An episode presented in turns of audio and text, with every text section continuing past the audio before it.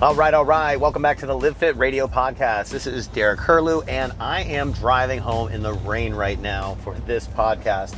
So I was really hoping to gap, gather, capture, whatever the word is, uh, the audio tonight from our in-house workshop that we did. It was about meal planning and grocery shopping, and I think this is one of the biggest you know frustrations that people face on a daily and, and, regular basis.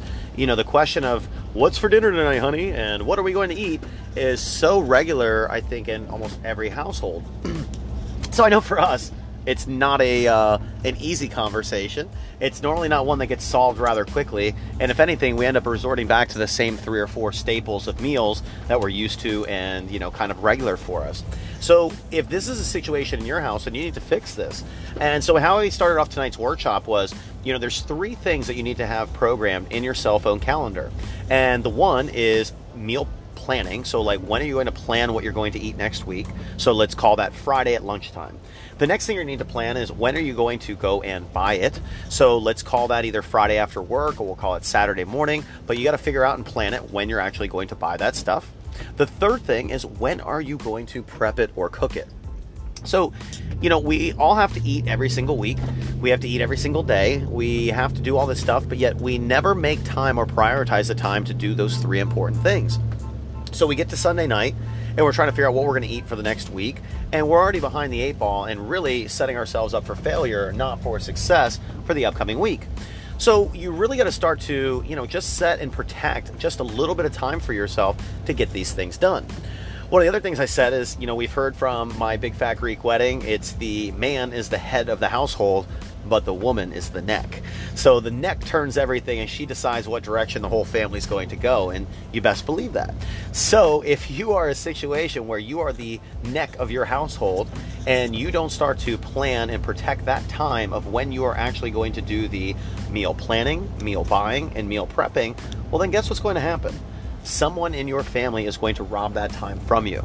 And so you need to be extremely diligent with, you know, setting up those times, protecting in your calendar, and really like making sure that no one gets in the way of you being able to do those things.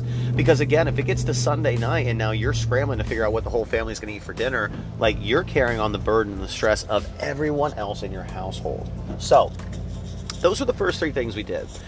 The next thing I discussed is the whole fact of like whenever you are doing your weekly to do list or you are just doing tasks around your office or whatever the situation is, the more you do things of similar styles or similar effort or similar you know activities the better you're going to do.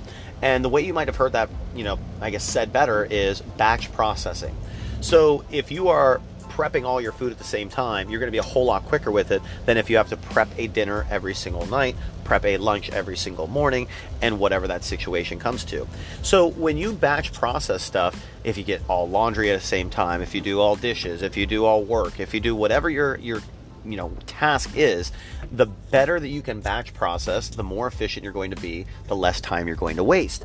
So how i explain that is the more structure you create the more freedom you're actually going to create in your daily life and in your daily calendar.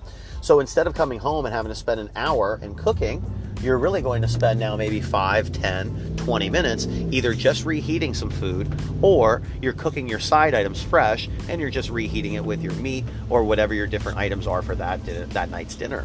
So you create a little bit of boundaries, you create a little bit of structure, and like you start to create so much freedom and open time slots on your calendar that maybe you do get into a new show. Maybe you do have time to go to the gym then after work. Maybe you do have time to, you know, stay up and watch a movie with your husband or your spouse or whatever the situation, but you have that time now that you can pick what to do. But how is it now? Chances are you're probably slaving over the stove right when you get home. You're cooking by the time cooking's done, the family eats, somebody eats quicker than the other, so people are leaving the table, and who's left to do the dishes? You. Then you do the dishes. Then you start getting everything ready for everybody else for the next day, and then it's 10 or 11 o'clock at night, and you have to figure out your life.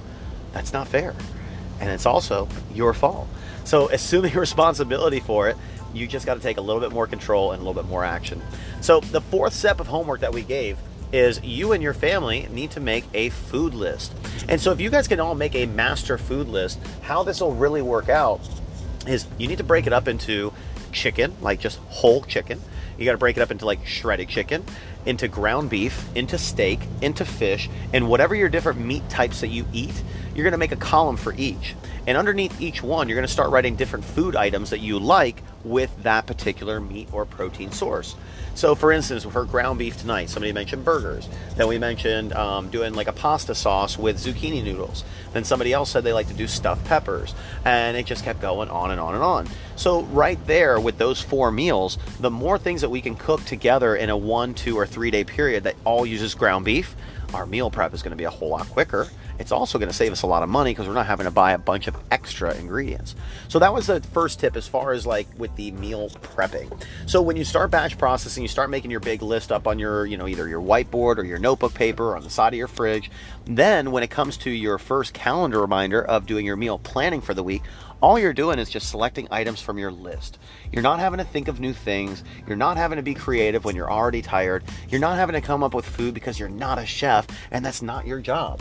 So instead, your family, when you come up with that fourth step of homework of creating your food list, well, then every week when you do step one, it's just pulling from that list. And then when you make that list, then it's just going and buy those things. And then on the next day, it's just cooking those things. And it really starts to simplify and dumb the process down. But what happens is we are trying to make, you know, our food prep every week like our master's degree. And really, we need to make it like kindergarten. We just need to have some of the materials prepped, we need to have some of the food ready, and then we just need to cook it and eat it. But we get too elaborate, too fancy, and we think we got to be on this perfect diet, this perfect plan, when really, just cook all the meat, cook all the chicken, cook all the ground beef, whatever that meat is or that protein source is, and then find multiple ways to use that same item over the course of one, two, or three days, depending on how much you like your leftovers leftovers. So, the last tip I gave with this is if you have somebody in your house that doesn't like leftovers, I will put it in this sense. If you have ever had a frozen meal, you've eaten leftovers. So, if you ever had a Michelina's, if you've ever had a healthy choice, if you ever had anything, someone cooked it in a kitchen, they put it into a container, and they froze it, and you ate it. So, again, don't get so caught up over leftovers and this and that. Like, just eat the food, guys. But if you do have someone in your house that likes fresh food, well, then your prep when you're doing that third step might actually be that you just put all your chicken in a bag and you put your marinade in it. And you put all your vegetables in a bag and you put your seasoning in it. And you might have your rice pre cooked because the person in your house doesn't necessarily mind, like, rice that's already cooked or leftovers. But that way, when you get home, you just dump those bags into your skillet, into your bake pan, whatever it is, and you cook that meal. And instead of having to dice everything up and add the marinades and wait for it to, you know, get flavored, you don't. You just throw it into a pan, you cook it, and you're done in 5, 10, 15 minutes. So a little bit of preparation, guys, is going to go a long way. So if we have to take any, you know, final lesson out of this or final wrap up, again, it's that you put a little bit more planning, a little bit more preparation, a little bit more structure, and you're going to create a whole lot more freedom to allow yourself more time to eat, to work out, build relationships, catch up on Facebook, get a new show, catch up on Game of Thrones, whatever your situation is, but you get to uh, decide and you get to choose what you do with your time. So, again, step one, set up that time in your phone calendar of when you're going to plan your meals. Step two, go through and you are going to figure out your time in your calendar that you're going to buy your food. Step three, you are going to actually either prep and put things in bags ahead of time, or you're actually going to batch process and cook all your food. And then that fourth step is get your family involved. Ahead and have them lay out what foods they like. What dinners do they want to see? And that way you can start setting up a two week, a three week, a six week, whatever that rotation is. But that way your family now has its own custom menu. So don't overcomplicate it, dumb it down, make it Barney style, and you guys will be successful. If you have questions, make sure you leave them in the comments. If you are listening to this on iTunes or Spotify or anything else, rate us. We'd love a five star rating or heart us or whatever you can do on your platform that you are listening to us on. But this is the only way we spread the good word. So that's all we ask. Thank you so much for tuning in today. We'll catch you next time on the Live Fit Radio podcast. See ya.